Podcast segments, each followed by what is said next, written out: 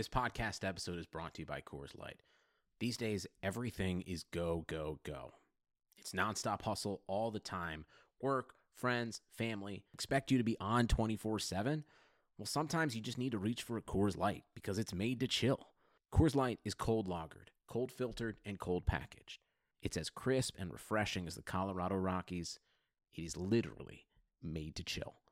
Coors Light is the one I choose when I need to unwind. So when you want to hit reset, reach for the beer that's made to chill. Get Coors Light in the new look delivered straight to your door with Drizzly or Instacart.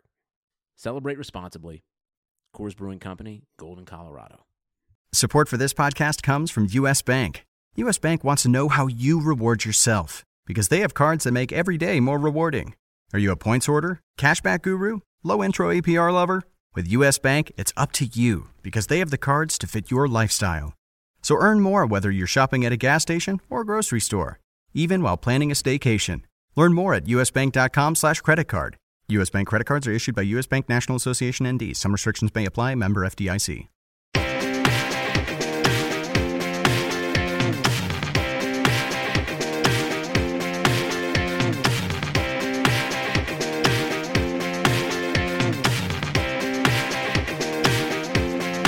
Hi there, hockey fans, and welcome back to RotoWire Signature NHL Hockey Pod podcast with Statsman and AJ.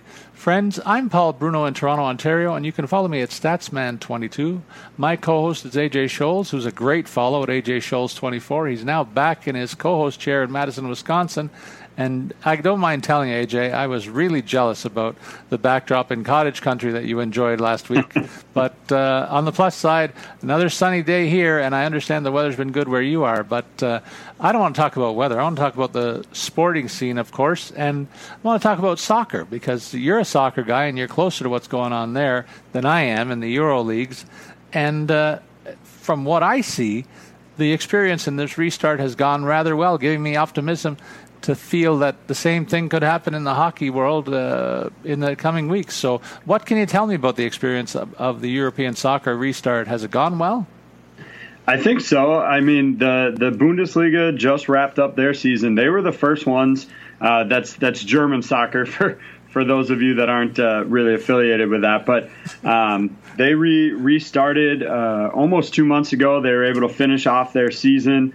Uh, and so I, you know, they didn't have a large number of cases that, that popped up. I, I think there were a handful here or there, um, and I, and I do think it's a it's a point of optimism that it, it can be done properly and safely.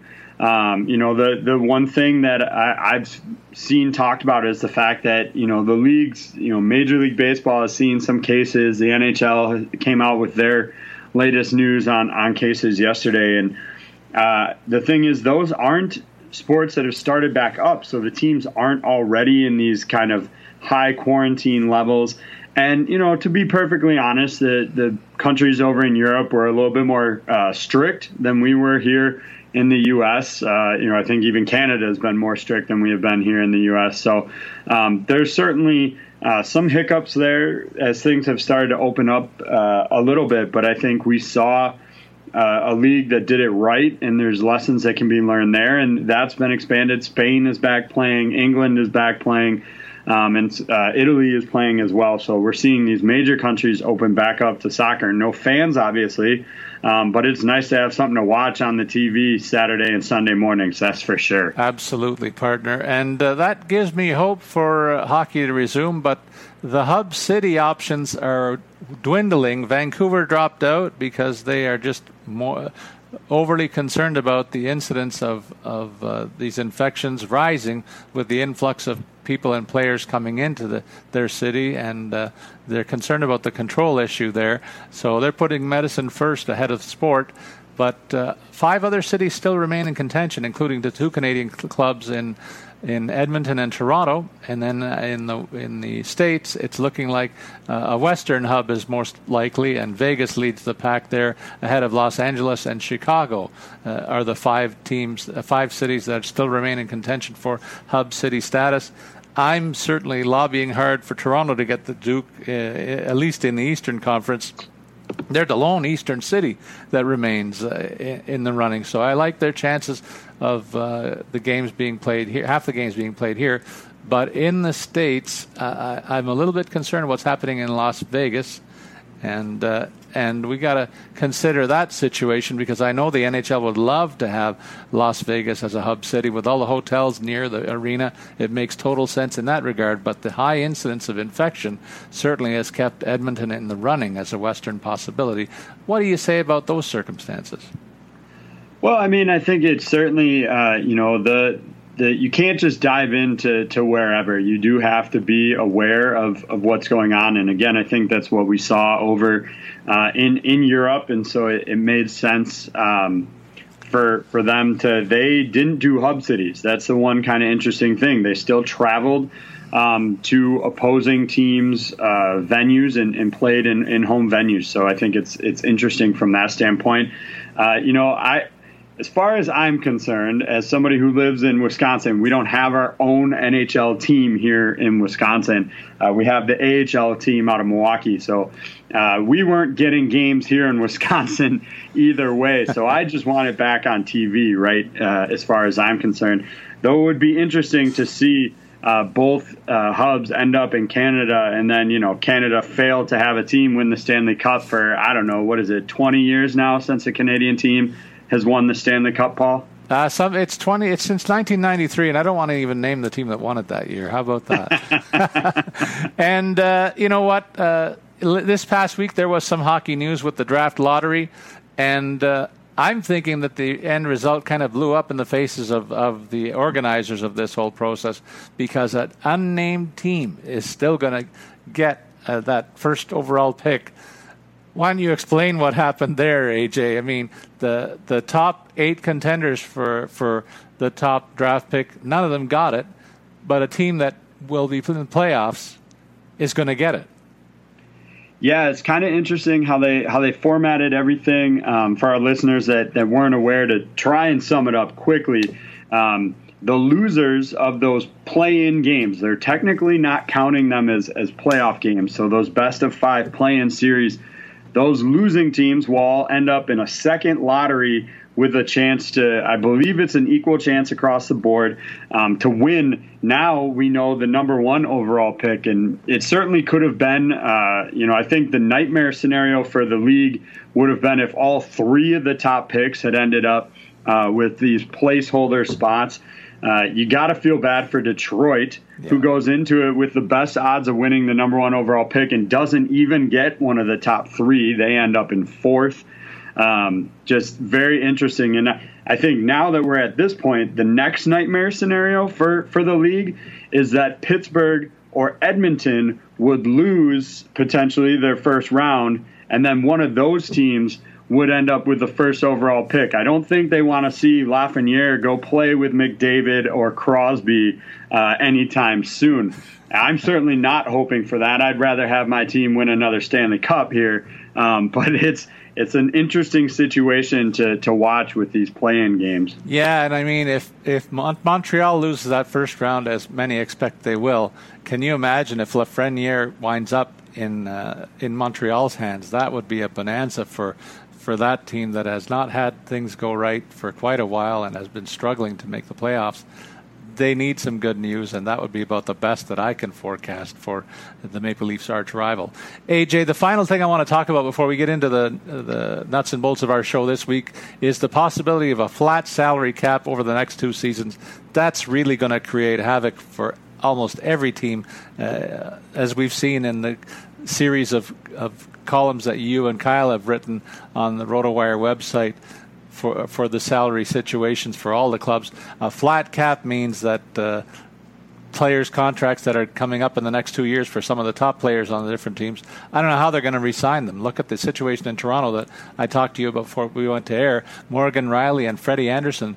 two of the linchpins of the Maple Leafs team are coming up for renewal, and they're already hard up against the, the salary cap. So some very, very difficult decisions loom there, as well as team, teams all around the league. So.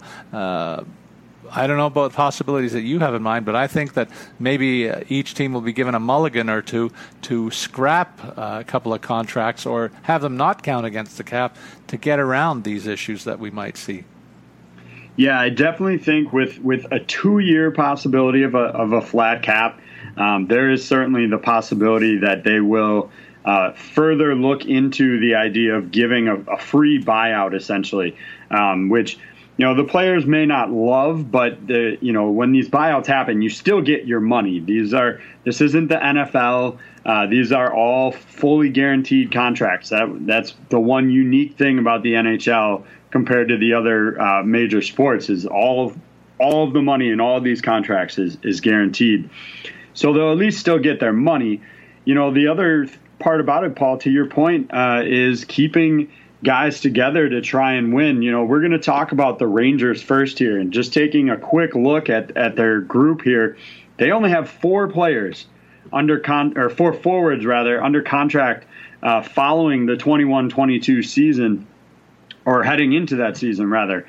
So there's so many contracts that have to be figured out. There's a bunch for next year. There's four RFAs already for 21 22. Um, so there really is going to make it, as you said, really difficult. And I think the fact that they're talking about a flat cap in the year beyond this season is going to really further depress the market this year in terms of the free agents because we had talked repeatedly about does a guy like Taylor Hall take a one year deal to make a little bit less money, but then he can cash in when the cap goes up? Well, now it's two years to not make that much money. Do you want to do one year contracts twice in a row to, you know, it just doesn't make sense, I, I don't think, for the player, really. So I think we're going to see guys maybe willing to take term over, uh, you know, value and, and take some depressed contracts here. All right. Well, why don't you give uh, our our listeners that weekly reminder to, to reach out to us. Yeah, absolutely. If, uh, as we always do, if you have questions about hockey, um, if you have questions about baseball, you can talk to Paul. If you have soccer questions, I'll interact with you. Um, you know, any type of hockey, obviously, we'll we'll dive in on Twitter with you. We're happy to join in. Uh, as Paul mentioned, you can follow me at AJ Scholz24 and you can follow Paul the Statsman at Statsman22. All right. And with well, that, we'll dive in, right? Excellent. Uh, let's head into the, the cap series here. And we start with the New York Rangers this week. Um, you know, again, looking at these situations in the flat cap kind of assumption that we've been in, the Rangers have eight forwards, five defensemen, and two goaltenders under contract next season, coming in at uh, about 59 and a half million. But look, this club has some buyout money lingering over them, and that's Dan Girardi, Ryan Spooner, Kevin Shattenkirk, and that's a total of about just under seven and a half million dollars. That's a lot of money to be paying guys to not play for your team. Uh, I think Girardi is the only one of those guys that's retired at this point. Shattenkirk, as we know, is with the Lightning, so uh, it's really a tough spot for the Rangers there. So assuming this 81.5 million cap uh, leaves the club with about 14.3 million remaining in eight spots to fill under the 23 man roster, and that money is going to go quick, in my opinion. They've got five restricted free agents to talk about right off the hop, and that's Ryan Strome, Brendan Lemieux, Phil DiGiuseppe, Anthony DeAngelo, and Alexander Georgiev. Uh, the easiest decisions here are DiGiuseppe and Lemieux. Both, uh, you know, maybe you give them just a little bit more than their qualifying offers on two to three years. I think they're they're valuable guys, bottom six contributors. So that's why I would go just above a qualifying offer. But certainly, as we've said, with a depressed uh, market, maybe they'll be happy enough for, for the qualifying offers. You look at Strome and DeAngelo; these are a pair of guys coming off career years for both of them topping the 50 point mark for the first time. Uh, I think the team will have enough money to get them in there. You know, you look at DeAngelo, Uh, I thought a kind of bridge deal for him would make a lot of sense, kind of protects the organization in case this last season was a fluke, um, and allows him to cash in on another contract sooner. So I slotted him in a two year, $10 million contract is uh, on par with what Zach Werenski of Columbus signed back in September of 2019. I think for Strome, you're not going to see as much of an uptick in pay um, just because, you know, the, the defender, the offensively minded defender uh, is something you need to lock in a, a, little bit more. But I do think Strome will still earn above what he did this last year, which was 3.1. Uh, the contract I thought made sense here was Boone Jenner, a four year, $15 million deal. And I figure that's about what Strome could expect as well. Uh, I, you know, I think it'll be just under four million, so maybe 3.9 is is what I targeted here. Uh, look, this team is in a situation where they may have to consider carrying all three netminders uh, heading into the year. It doesn't make a lot of sense, and I would expect something will change before we get to opening night. Um, but in terms of contracts here for Georgiev, I think a one year deal kicks the can down the road a little bit, allows them some flexibility on what to do. I think they're going to be hard pressed to convince him to take a two way contract. So that's going to make things, you know, further complicated here. Um, and they may, at the end of the day, have to look uh, at a trade heading into this season or some other thing because you're just not going to carry three goaltenders on a 23 man roster. So some tough decisions, Paul. Um, do you think uh, my two for you? Do you think DeAngelo is worth five million a year for for two seasons? Uh, and then what do you do with Alexander Georgiev and the rest of that goaltender group? Well, I think you hit it on the on the head there. Anthony DeAngelo's negotiation is going to be the key one uh, for this club. He's coming off the entry level of nine hundred and twenty-five thousand, but you said it right. He had a career year last year, and he's proven to be the guy that's going to carry the mail uh, based on that that uh, performance to date in his young career and uh, many expected Trouba to carry the load. Eight million dollars on that deal over the next five years, five or six years looks a little bit daunting. But DeAngelo, uh, I don't know if he's going to cost quite that much. If they go on a short-term deal, I think they might get him for a little bit less than you're suggesting.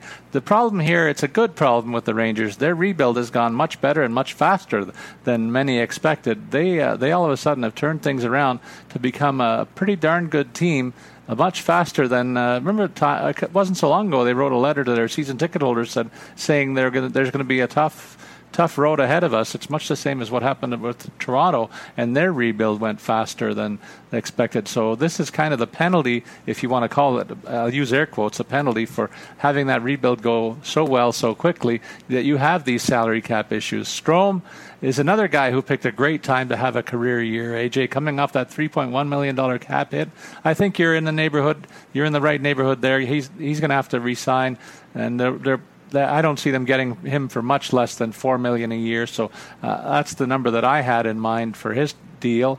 Uh, Brendan Lemieux, I, I, like the role that this guy has filled with the Rangers. He is the super pest that seems like every team has has one. Every good team has one in tow, and this guy figures to be that guy in in New York. And uh, if he fills that role, I think he is going to be a bargain if they can get him at anything less than one and a half million on a short-term bridge deal over the next couple of seasons too. So quickly, that fourteen million dollars that you talked about gets eaten up, and we haven't even gone to the elephant in the room here with the goalie situation and Georgiev you know, he and Shesterkin are the guys that they're pinning their hopes on for the foreseeable future, both coming into their age 25 season and both coming off entry level contracts uh, in the next couple of years.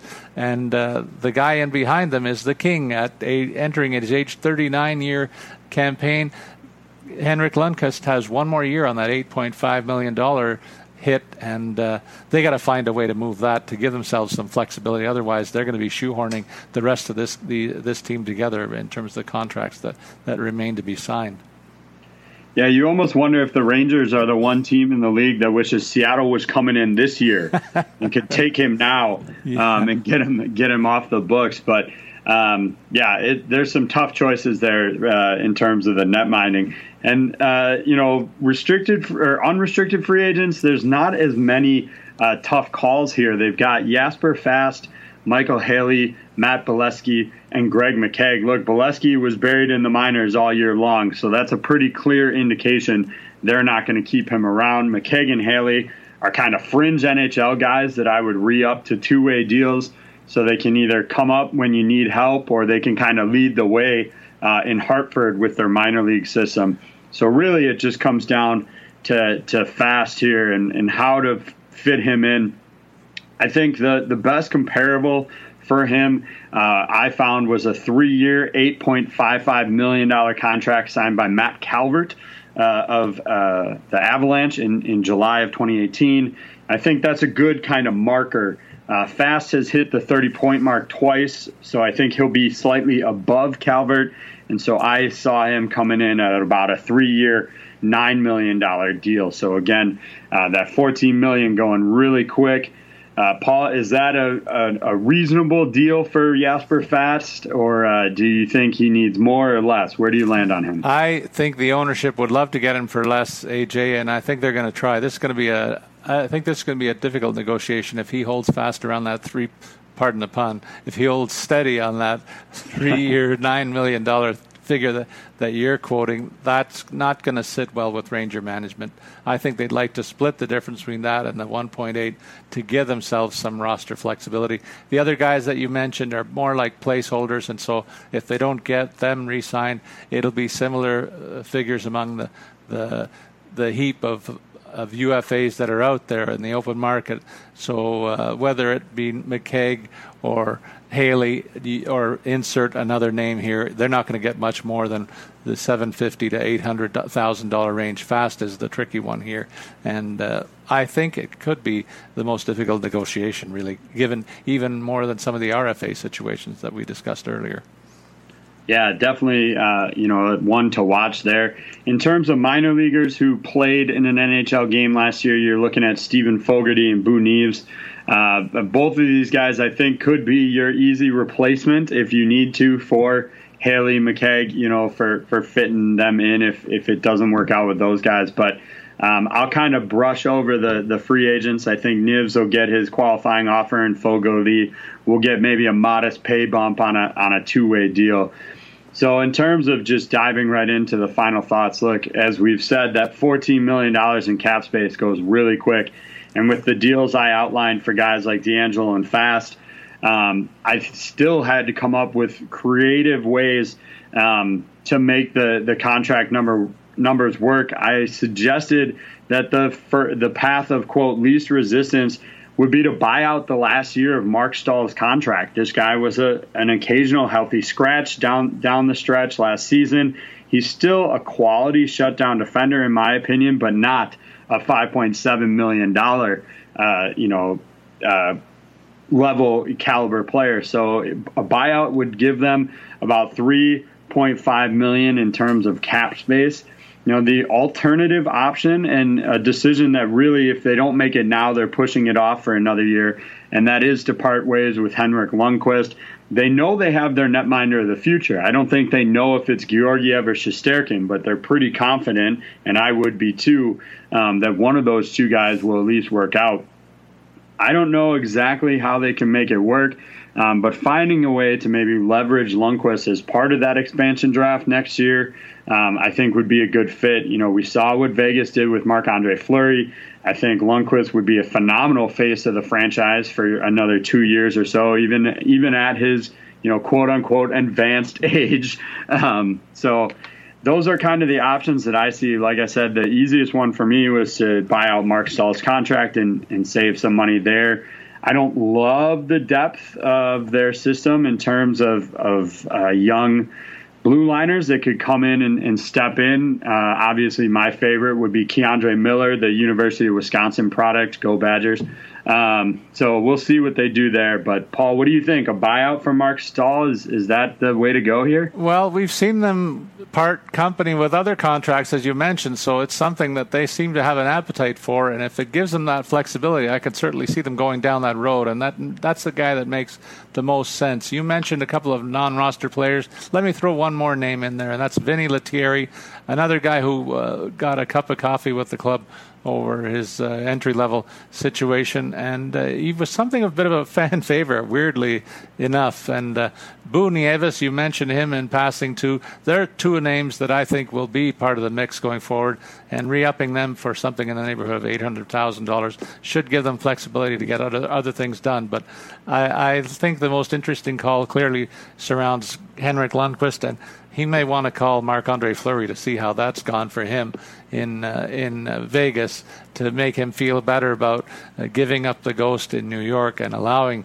uh, things to move so that he can part company and give them that real big roster flexibility going down the road. But you got to think that's not going to come cheap, and and a Seattle expansion club is going to make for a, a very big payday in terms of what they take on. Uh, for Lundqvist, they're going to have to be compensated in other ways. So that will be the signature moment for the Rangers uh, this offseason. I think what happens to the King is going to be front page news there. Absolutely. Well, Paul, if we're going in order, we would jump to the Toronto Maple Leafs. Do you want to do the Leafs now, or should we save the best for last? Your call, buddy. I think I think we're going to go with the Leafs now. I'm I'm raring to go, and I can't wait to get into this. I've been waiting for weeks, man, and uh, you know I gave you a bit of a preview of what I think might happen with this club, uh, but I'm really anxious to see how you break it down because this is another team that really faces a cap crunch like uh, several other clubs. So uh, I'm curious to see what you and Kyle have come up with.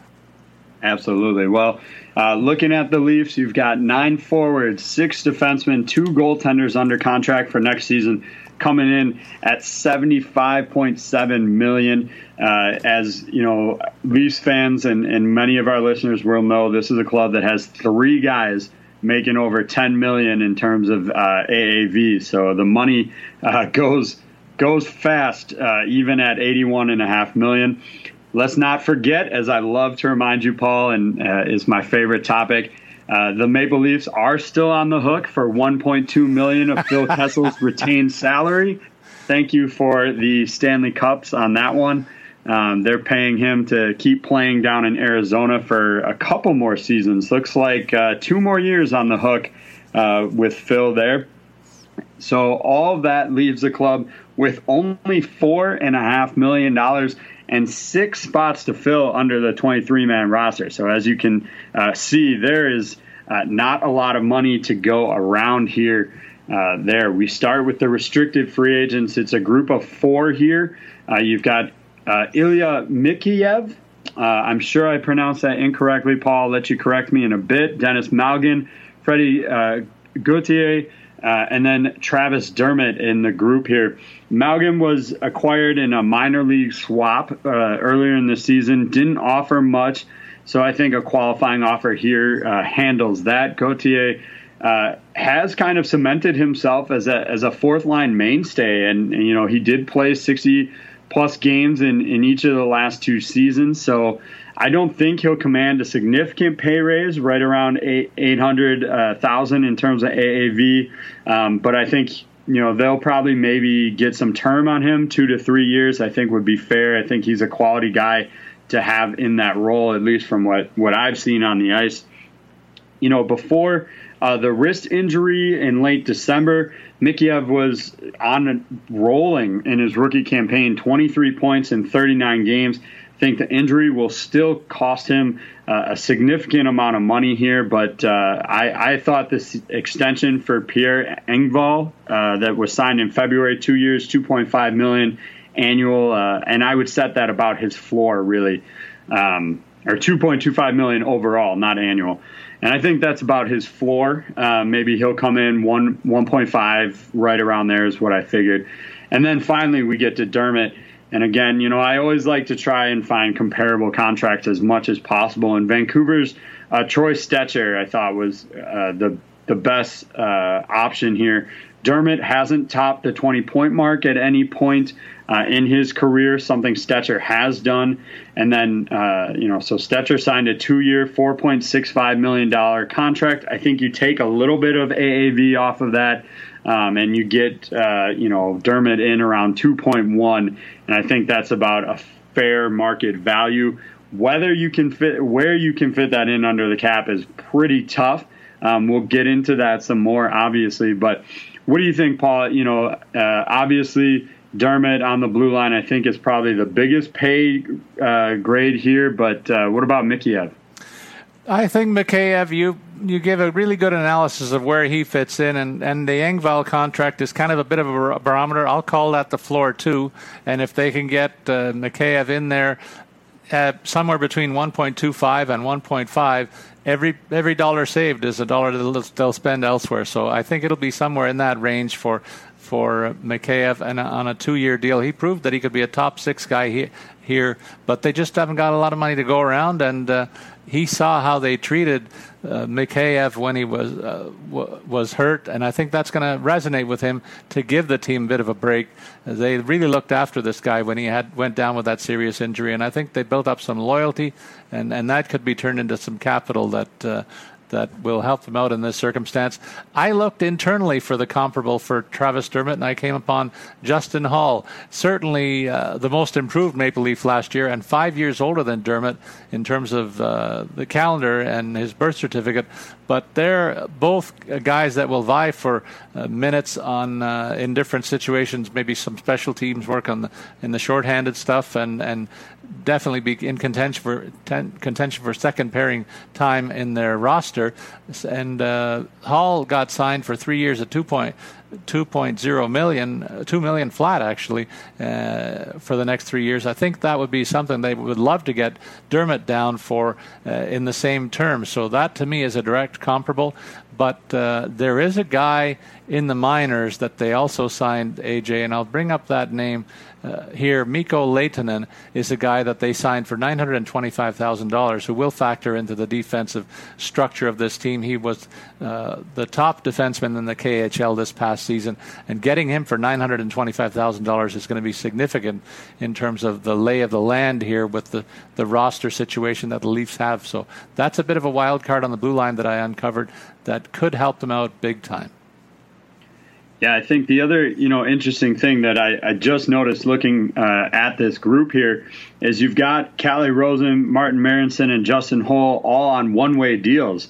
So if they uh, do have to, and they probably will, let's be honest, in my opinion, um, they probably will have to move at least one of those guys, if not more, down to the minors, and that will expose them to waivers. So it'll be interesting to see if somebody takes a look at one of those guys in terms of the unrestricted free agents, it's a pretty big group here, although two of them are technicalities. So you've got Kyle Clifford, Jason Spezza, you got Cody Ceci, Tyson Barrie, and then the two guys that I said are technicalities. You know, we want to talk about all the players listed in terms of free agents, and that's Nathan Horton and David Clarkson. Both those guys have spent the last couple of seasons on long term IR. There isn't a decision here. Their contracts are just officially up and off the books uh, in terms of actual dollars that the that the club has to pay.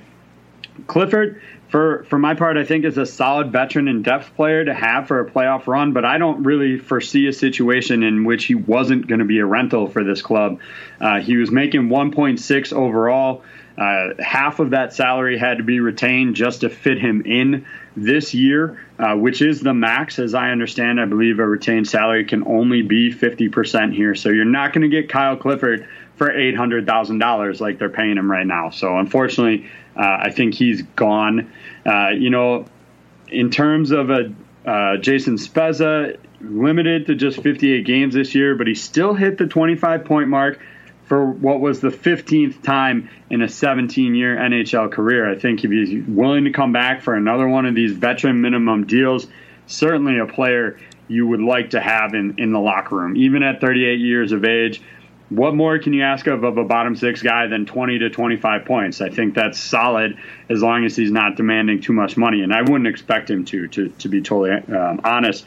You know, Barrie, as we've talked about, Paul, you've said, you know, Barrie has pretty much already shut the door on making any sort of return to Toronto. So that really just leaves, as far as consideration, Cody Ceci, uh, just eight points uh, this year, but the first for the first time in the last four years, he had a positive plus minus rating playing on a better team. Imagine what happens when you get out of Ottawa. Um, still, this is a guy that is not worth four point five million dollars that they were paying him this season. And uh, I think he should be allowed to hit the open market. I mean, you're talking about the cap crunch so bad. I'm not sure they could even convince Ceci or fit Ceci under uh, the the cap here if they cut his pay in half which I don't expect him to be willing to take a 50% pay cut. So I just don't see how that fits. So really, uh, Paul, for the four guys that are really options here, The only one I see coming back is Jason Spezza. Um, am I crazy? Can you make a case for somebody else here? Well, uh, I think Spezza, Spezza is a lock to return. He's all but said that he's willing to come back, and uh, he look he's made his money in his career, so he'll come back for the same 700 or so. Uh, so that's pretty much a done deal. Kyle Clifford to me is not uh, as cut and dry as you might suggest. I think it's contingent on what happens to uh, a trio of forwards that we'll get into later. But he's also expressed an interest to, in extending his career. He said it was a dream to come back to Toronto, and how much of a pay cut would he take to make that dream happen? That remains to be seen. But it could be tied to the uh, the future of one of three other forwards on this team that we'll talk about as we wind things up in the discussion of this club. But uh, they lost a bit of flexibility with the uh, long-term injury reserve on Clarkson and Horton, and I wonder if they take on an injured player from somewhere else to see if they can get some flexibility uh, going forward. That might, might be another move that you look at the Leafs are a team that throws money around almost as, as willingly as anybody, maybe more so even. And so that's another circumstance where you might see them taking on a cer- certain situation similar to those two to get that kind of flexibility within this cap system. So another bit of a wild card here with the Toronto outlook. Well, and then in terms of the, the minor league free agents who, who got into a game, you've got uh, Pontus Aberg, Kevin Gravel, and Casimir Casuco, uh, Casiso, uh, again, I apologize for, for getting that incorrect. I don't watch enough uh, AHL Toronto games to, to have that one down. Um, you know, you look at Aberg, only five of his 132 NHL games have been played with the Maple Leafs, and this is his fifth organization in the last four years, which uh, says something about that. So does Paul's nickname for him as Pointless Aberg. So, um, you know, I think he, this is a guy that should be happy to sign a qualifying offer that would let him stay with one club um, for more than just a season. In terms of Gravel and Casaso, uh, these are guys that you'd love to have back in your organization for two-way deals on, on minimal raises. Um, but I think in terms of, of the netminder here, he may not want to come back. There is a very clear barrier to getting NHL games for him after they uh, acquired Jack Campbell, uh, who is very clearly going to be the backup to Freddie Andersen, barring something outrageous happening uh, during training camp. So uh, I think, you know, you would like to keep both those guys around as, as far as depth, but I don't think there's there's really any reason to overpay them if they're going to command more money. Paul, uh, what do you think about this group or, or any other guys that might be factors here? Well, um, let me let me begin by uh, naming another uh, KHL import, Alex Alexander Barabanov. He's also his future is also going to be linked to some of those forwards that we can talk about now. Uh, he signed an entry level deal for nine hundred and twenty five thousand dollars another guy in, entering his age 26, 27 years with with uh, the NHL as he makes his maiden voyage with the Maple Leafs, and I think he's another guy that's going to push for playing time. And if you saw what happened with Engvall and Mikheyev, they're hoping for the same thing with Barabanov to get him on the cheap.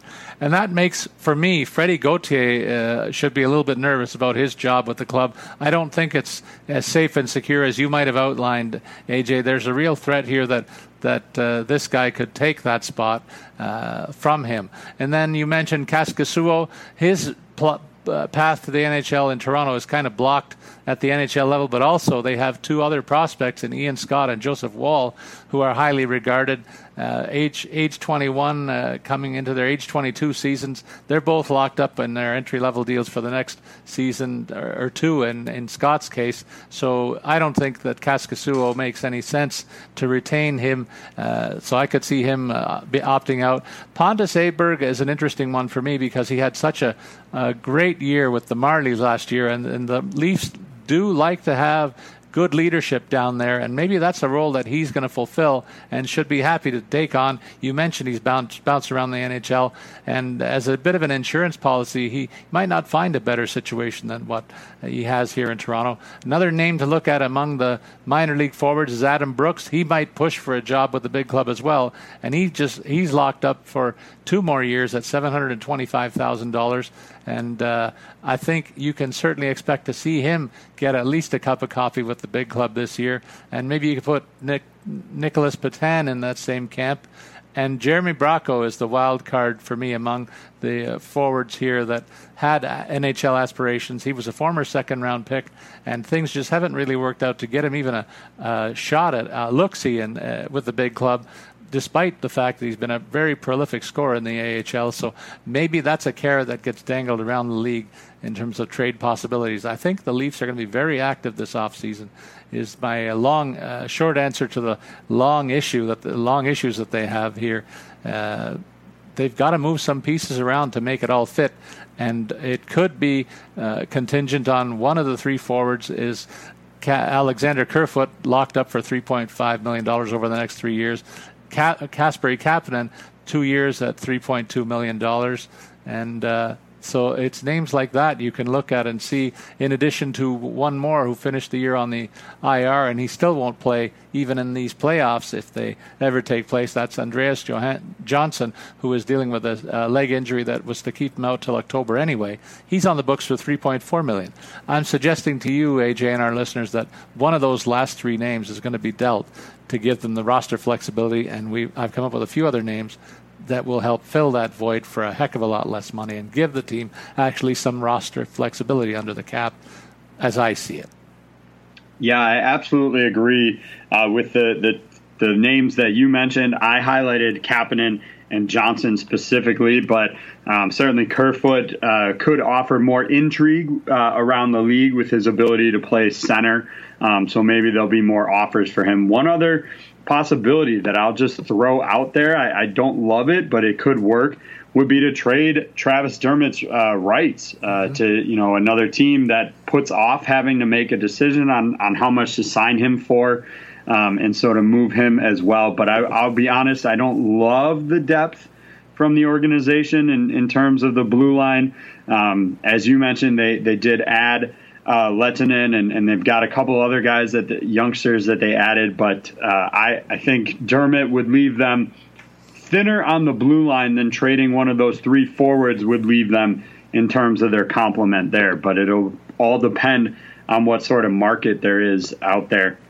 We'll dive in then uh, to the Winnipeg Jets. Uh, this is a club that has nine forwards, four defensemen, and one goaltender under contract next season coming in at just a hair under $66 million. Uh, a flat cap would leave them with 15.5 million and nine spots to fill on their 23 man roster. The restricted free agent group is uh, a couple of guys trying to break into the league for the most part. Nobody has a ton of experience, and that's Jack Roslovic, uh, Jansen Harkins, Mason Appleton, and Sami Niku. Um, you know, the all four of these guys I think are going to be strong contenders for spots on the 23 man roster heading into next season.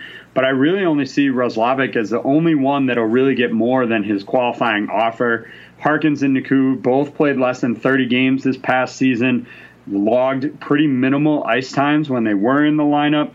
Uh, and then Appleton, he did play in 46 games, but had just eight points to show for it. And I don't think that's going to be enough to earn him a big contract here. I think if the league doesn't go uh, on hiatus, Roslovic probably would have reached the 30 point mark. In addition to setting a, a career high already in goals with 12, I think he's capable of getting closer to a 1 million deal uh, on you know two one million a year for for two to three years. I think is is where I would land for him. Um, Paul, I guess the question is, do you think any anybody else deserves more than a qualifying offer here, or is Roslovic really the only one that's going to see a big pay bump? I think they would have liked to have Appleton in that camp, but he just hasn't performed to the level as you suggested. He he might. He was highly regarded earlier on in his career and hasn't really delivered to date. Roslovic, though, he's made the case to be even inserted in top six minutes from time to time in his early time in Winnipeg. So I think he certainly merits a, a significant raise over the nine hundred thousand dollars. Maybe you can see him almost doubling that if if they go a little bit longer term and lock him up. But uh, that's the range that I see, the high end of the range that I see even for him. Harkins, you mentioned the case. He he should be a guy that should be able to re up for a negligible negligible bump. But Niku might also be a guy who goes a little bit more than the qualifying offer because defense and the right-handed shot. That's the holy grail among uh, NHL general managers. They like to secure those guys just because the quality and quantity uh, are not very high around the league. So Niku might have that going for him. Uh, in in the defensive depth chart of the Winnipeg Jets, which a year ago from now was a real mess, and they've done a nice job straightening it out, in my opinion. Well, then we get to the unrestricted free agents, and this is a huge group for Winnipeg. You've got 11 guys showing up on this list, and so um, going to change it up just a little here, Paul. Hopefully, you can roll with me here. We'll take the forwards first, then we'll talk about the blue line and uh, the one netminder here as well. So the forward group Cody Eakin, Nick Shore, Logan Shaw, Mark Letestu, and Gabriel Bourque. Uh, you know, I think the biggest question for them is honestly not any of these guys, but it's whether or not Bryan Little will be able to to come back at any point. You know, he had that ear injury this season that led to um, you know some additional issues, and I think that's why they went after Cody Eakin. Uh, you know, for the the postseason and the the end of the year in terms to shore up that that middle of the lineup. I don't necessarily think they need to pay, you know, four million uh, a year for a guy that would potentially slide down to being your third uh, center option if, if Little is in fact healthy and available. So a lot of questions are going to surround, uh, you know, Bryan Little.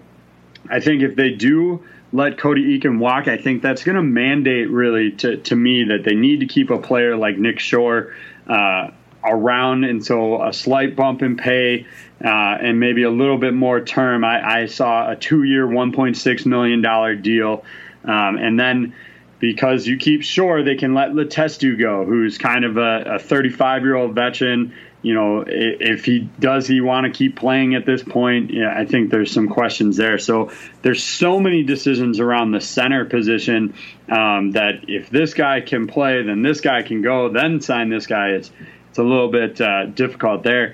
And then at this point, I think if Shaw and Bourque are willing to sign two way contracts, then they're worth keeping around. Um, because I think they're kind of fringe NHL guys with Roslovic and Appleton pushing for more opportunities. I don't see a, a real clear every night spot on the 23 man roster for either of those guys. So I think it has to be two way deals for them. Paul, I think the biggest question is Cody Eakin. What do you think in terms of the forward group here? Is Cody Eakin worth keeping around? Well, look at what he did last year, AJ. He toiled in a total of 49 games. He compiled 15 points. That's not worth the money that he was being paid. So uh, I'd be inclined to say if he's not rehabbed and not looking good in the early part of their training camp, they would certainly, I, I would certainly expect them to part company, part ways with him. Maybe they've got a book on him already that they don't even need to make that call as late as the sprint, the training camp. But uh, I, I, think that's going to be a late call on him, and be, it's predicated on the fact that, as you outlined, they have some flexibility with guys that are a lot cheaper to fill that role in a bottom six situation. You mentioned Shore, you mentioned Shaw and Letestu. All those guys are veteran players that they can command no more than a million dollars. So there's a big savings there on the Eakin situation. Maybe they look outside the organization and dabble into free agency. They have, they may have uh, a little bit of excess capacity that a lot of other teams don't have, and so that's why I think I pivot away from the Eakin situation just because of uh, the concerns that I have about that contract and the return that they didn't get last season.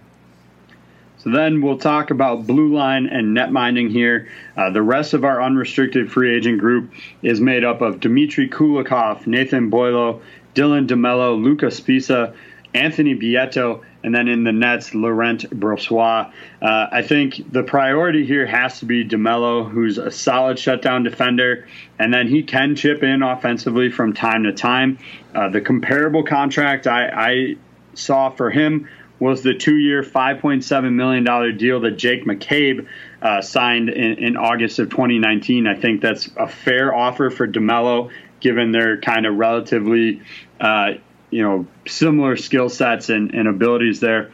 Uh, and by keeping DeMello, I think you can move on from Kulikov, who, uh, frankly, is overpaid at, at 4.3 million uh, for for what he offers um, on the ice, in my opinion. Maybe if he's willing to take a, a significant haircut on in terms of uh, salary, you would make a different decision. But uh, I think that also allows you to go with Luca Sbisa, who I think is about the same level of, of production here and uh, you know defensive capability, and will save you significantly, significantly more money um, in in terms of a contract. So uh, that's kind of where I go with those guys, and then whether or not you go with Beaulieu uh, depends on how they feel about Sami Niku, Tucker Poolman, uh, Ville Heinola, uh, some youngsters that they have pushing for more ice time.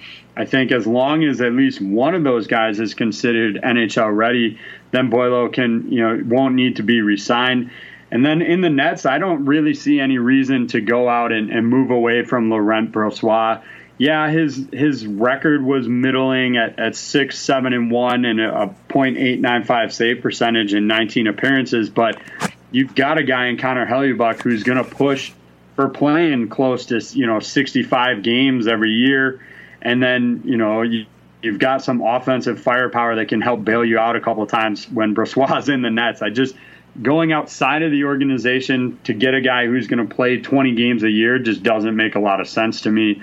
And so I think bringing back Brossoit, um, I pegged a, a three year, $4.5 million deal, gives him security without paying him significantly more. So, Paul, uh, what do you make of this blue line situation? Well, I think you're right. Just as I would pivot away from Eakin, uh, I like your call on Kulikov. He's just not giving them the uh, numbers on the ice. He's heading into his age 30 season, uh, coming off a year where he was really subpar uh, in terms of the overall game and I like the fact that they've got enough other options there to save that money and maybe spend it around the roster, sprinkling it uh, on uh, Laurent Brossoit and the need to re-up him. Anthony Bitetto is another guy that you mentioned factors in in terms of an experienced blue liner who will come in on the cheap.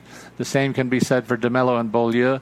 Uh, you're talking about three guys that you might be able to lock up for the four million three uh, that uh, they will have not spent on a guy like Kulikov. So they have some flexibility on the blue line to, to put together seven guys uh, really on the cheap who have the NHL experience and and uh, will produce a decent defensive formation when you consider it's being led by Josh Morrissey and Neal Pionk, who are emerging defenders in uh, really in the early stages of their careers, in their mid 20s, who are locked up for reasonable amounts of money. Uh, Morrissey, a little bit maybe overpaid at 6.2 over several years, but I think he's going to be there for a long while. Got the a, a on his sweater to lead that group. So all in all, I think pivoting from Kulikov gives them that flexibility to sprinkle that money around and uh, take care of business on the back end. And, and that's great call by you, Laurent Brossoit. If you don't sign him for $1.5 million, you're going to need a guy that plays 20 games, and you're going to go outside the organization to get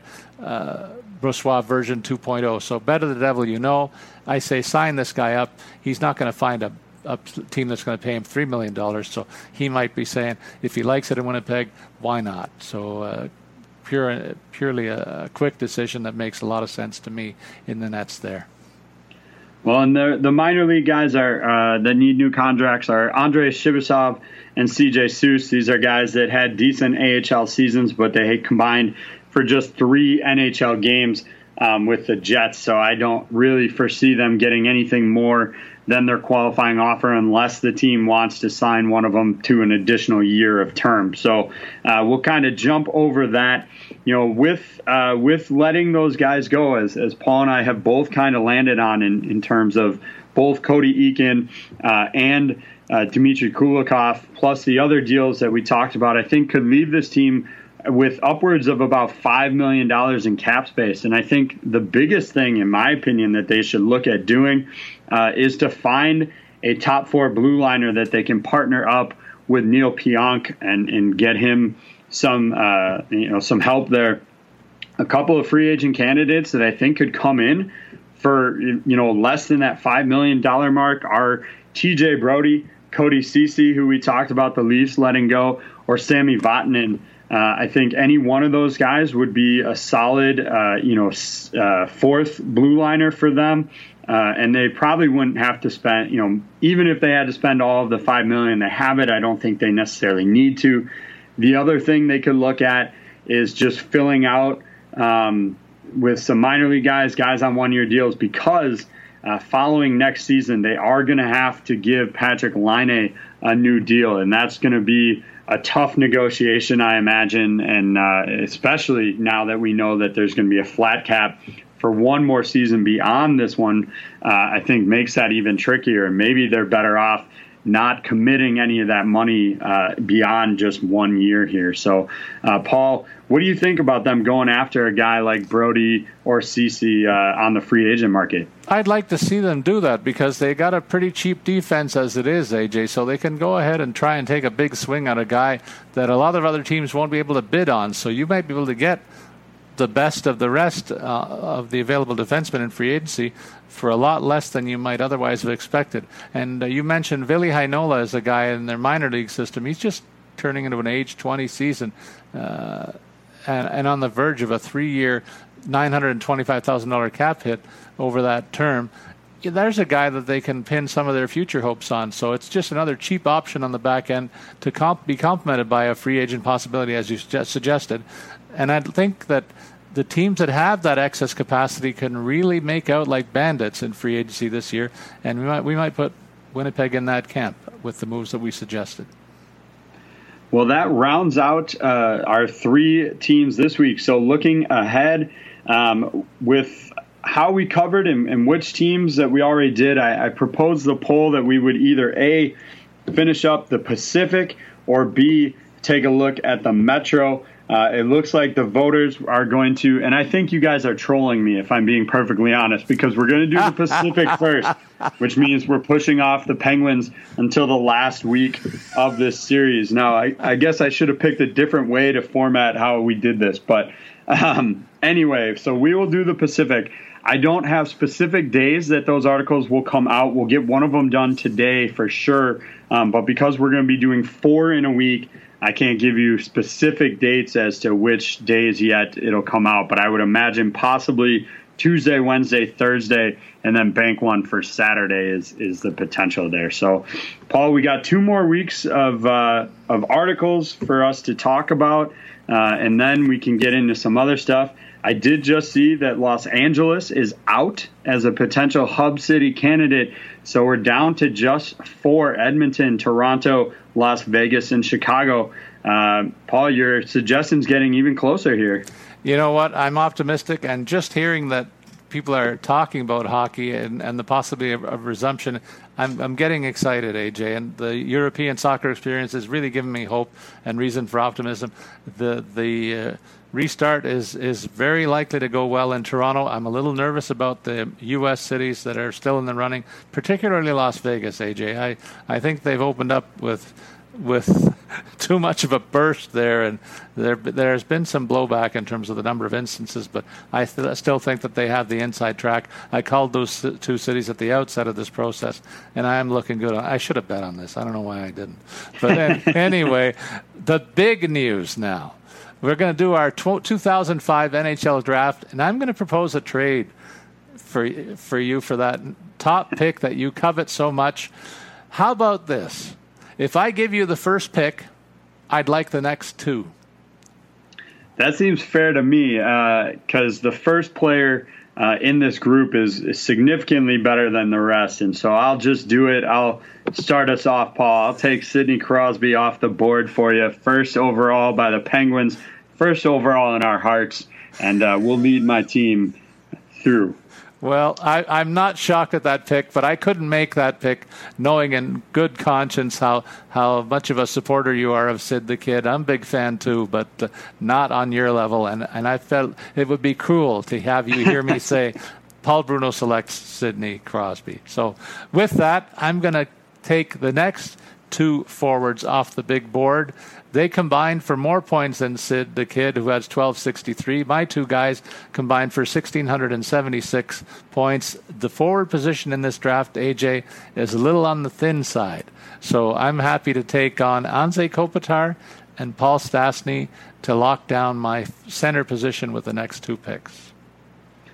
Well, I I need a, a, guy to go with with Sid here, and I think there's no better person to put him uh, than the guy who was picked dead last in this draft in the seventh round, 230th overall, and that's Patric Hornqvist. Talk about a guy that played his way into the league 770 games, 238 goals, many of them playing alongside Crosby. And so I will keep the two of them together with uh, Patric Hornqvist. All right. And uh, this, is, this is a draft that was loaded in the Nets, so I'm going to put that decision, uh, punt that decision for a little bit, and continue to draft some players here that might otherwise make sense for me. Um, would it be a shot across the bow if I took Chris Letang at this point? I think he's the best defenseman in this class, AJ. And I hate to do this to you, but uh, I'm a little bit concerned about uh, letting him go and then seeing you pick an all Penguins team. So I'm going to pick Chris Letang with my next choice. well, uh, I will actually stick uh, with uh, at least former Penguins at this point, and, and the guy with the third most goals uh, of of this draft. That's James Neal, selected by Dallas uh, in the second round back then, 289 goals, and that puts him behind Crosby and Kopitar in the goal group. So I've got Sid and some of his uh, former buddies back together. Yeah, I see this is going to be an all Pittsburgh lineup for you, maybe. Holy cow, good start. Uh, up next, I'm going to go with the St. Louis Blues pick, 24th overall in this draft. He's now playing with the Washington Capitals with a guy that I'm going to select number one next week. I won't tell you who that is right now. But TJ Oshie is the pick that I'm going to make to uh, round up my fourth round. Well, you did mention the, the blue liners here, and there's some definitely some uh, intriguing options. I'm going to skip over uh, Keith Yandle and, and maybe again some Penguins bias here, but I'm going to go with Matt Niskanen. Uh, he has uh, 949 games. Another player drafted by Dallas in the first round here. Uh, won the Stanley Cup a couple of times, including uh, with with the Capitals. And I, I love his cannon of a shot from the blue line. Uh, and so I will go with Matti Niskanen. All right. Uh, so that means what direction should I take now? I think I'm going to take Keith Yandle. He's the top scoring defenseman in this class. So I've got the top two scoring defensemen in the class overall with him and Letang being the only guys over 500 points. And I'm happy to grab him as one of the more underrated offensive defensemen in the game today. Well, I'm going to make my first pick of a guy who didn't play for Pittsburgh at any point here, and, and that's going to be Bobby Ryan. He was selected second overall uh, by the Anaheim Ducks. You know, he uh, was uh, awarded this year for uh, his overcoming some some struggles here, and and has had a great uh, kind of turnaround here, and so loving everything uh, about that. So Bobby Ryan, the guy for me. And then there's a bit of a drop off in the offensive uh, ranks among the forwards, AJ, but I'm going to look at the best of the rest in terms of total points. A guy that played locally here in his uh, junior career with St. Michael's Buzzers, and that's Andrew Cogliano, who also gained some fame for a long Ironman streak and a guy who's got almost 400 points in a career that spanned over nine, uh, uh 1,000 games. So I'll grab him with my sixth overall draft.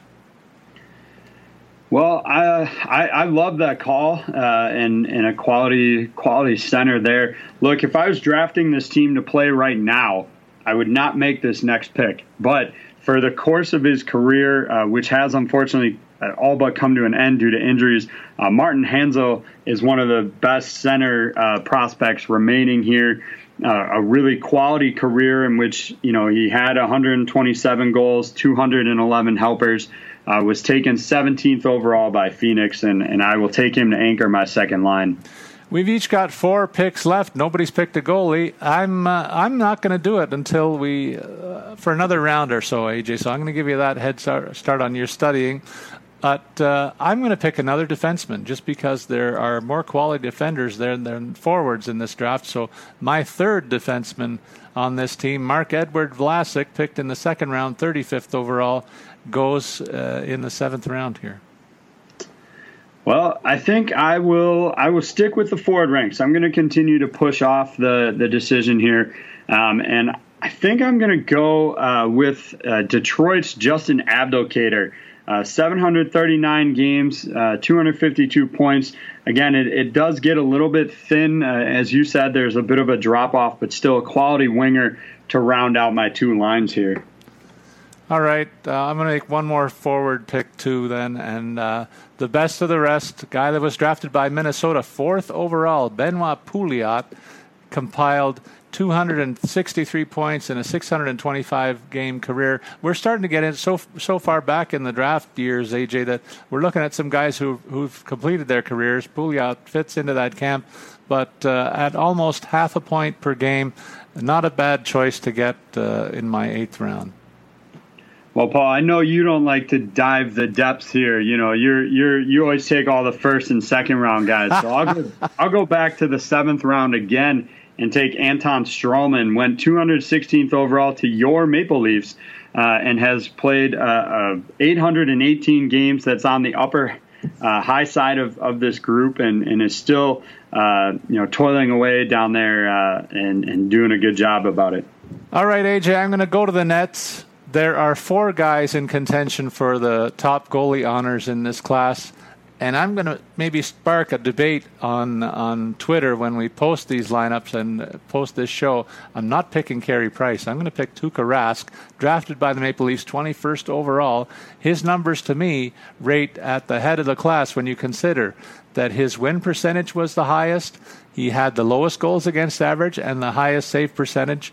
Uh, 50 shutouts put him, puts him second in this class, but overall numbers, I was kind of surprised when I did the dive here uh, to see that it was pretty clear to me that Tuukka Rask should be the top goalie rated in this draft class. Well, I will definitely disagree with you, and I think Carey Price is is the uh, better netminder here available, and so I will happily take him uh, to anchor it. Look, there's a reason that the players consistently uh, in their NHL PA poll consistently rate Carey Price as the guy they would want to win a series for them. This is also a guy that's gotten stuck on a Montreal Canadiens team that for uh, the last decade, I would say, has been pretty terrible and would be even worse if they didn't have one of the best netminders in the league. So um, I will happily overrated, happily, overrated. I will happily take Carey Price. Although certainly others in contention uh, were obviously Jonathan Quick and Ben Bishop.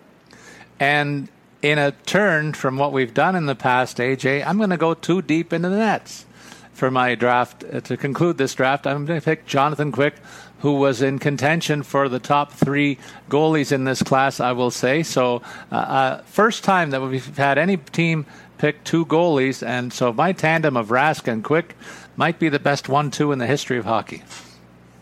Well, I'm going to do something just to do it, and that's going to take the guy who was drafted third overall in this draft by the Carolina Hurricanes. That's Jack Johnson, a f- longtime uh, friend of Sidney Crosby. And, uh, you know, honestly, if you look at the numbers, I know people are like yelling through their, their car stereos or wherever they're listening it to, but uh, he has over 300 points in his career. Uh, he is, let's see, one, two. He's fifth in terms of overall points among uh, defensemen. He actually has more points than Anton Stralman, who who I just took. Uh, and so uh, I like Jack Johnson's game where it has been. Uh, obviously, he is not the best skater, but if you can pair him up with somebody that, that can move, I think he's still capable of being a quality uh, blue liner in the league. Man, this Pittsburgh prejudice that you have just came shining through today more than ever before in the history of our show. I got to say, AJ, and you you know you've you've made no bones about it. You've you've made the case for each of the guys that you picked, and I can't quarrel with them. But it's just kind of funny to me that we started with the trade for Crosby because I didn't want to see tears flowing, and I just created a, a whole avalanche of Pittsburgh Penguins talk to wind down this draft. So good on you for taking the opportunity and running with it. Listen, in the next couple of weeks, we're going to wind up this cap uh, cap compliance series, and we want our our listeners to know that we're going to get to talking about the NHL playoffs that we hope will take place in a couple of years, a couple of weeks. We're going to get clarity in that circumstance very soon, AJ. But I think this is winding down in a very timely manner. We're going to go two more drafts deep uh, into the history in terms of redrafting to fill up that aspect too. But I think we're going to be in good shape to start. Uh, looking at the playoffs in a couple of weeks. So we want our listeners to realize that that's in the offing, and uh, and they can look forward to that down the road. But again, great job with the compliance series, and uh, I'm I'm curious to see what happens in free agency this offseason because uh, some players are going to have to take deep discounts, and t- some teams are going to really capitalize on the fact that they don't, they don't have any competition for searching for those players. Yeah, I'm I'm gonna for sure find myself as contracts come out. I'm going to be circling back to every one of these articles, uh, checking to see. You know, I, I recently did that with uh, the the any. I've seen a couple other uh, Seattle things, so I've checked mine and said, oh, how do I compare to this beat writer and, and what he thought? And so I will definitely, as these contracts come out, uh, it'll be a fun offseason to see what we got right, what we got wrong. Hopefully, nothing egregiously wrong, just maybe minor tweaks, but uh, we'll certainly see. And uh, we hope that uh, our listeners have enjoyed this series of pods. We certainly have enjoyed the opportunity to bring them and talk real hockey through the summer months. And uh, in this these odd days, it's uh, certainly something that I need to have in my life, at least talking about the sport. So we hope our listeners enjoy that aspect as we enjoy bringing it to them. And that's a fine place to stop for this episode, AJ. It wraps up uh, the episode of podcast for June the 30th uh, on podcast with Statsman and AJ. Our next episode is tentatively scheduled to take place July 7th. We hope to have news on the hub cities by then. Please remember to send your comments or questions on Twitter. Follow me, Paul Bruno, at Statsman22, and you can follow AJ at AJ Scholz24. As always, we invite you to listen into podcast to get our tips to stay out of the competition in your fantasy planning and research. So long, everybody.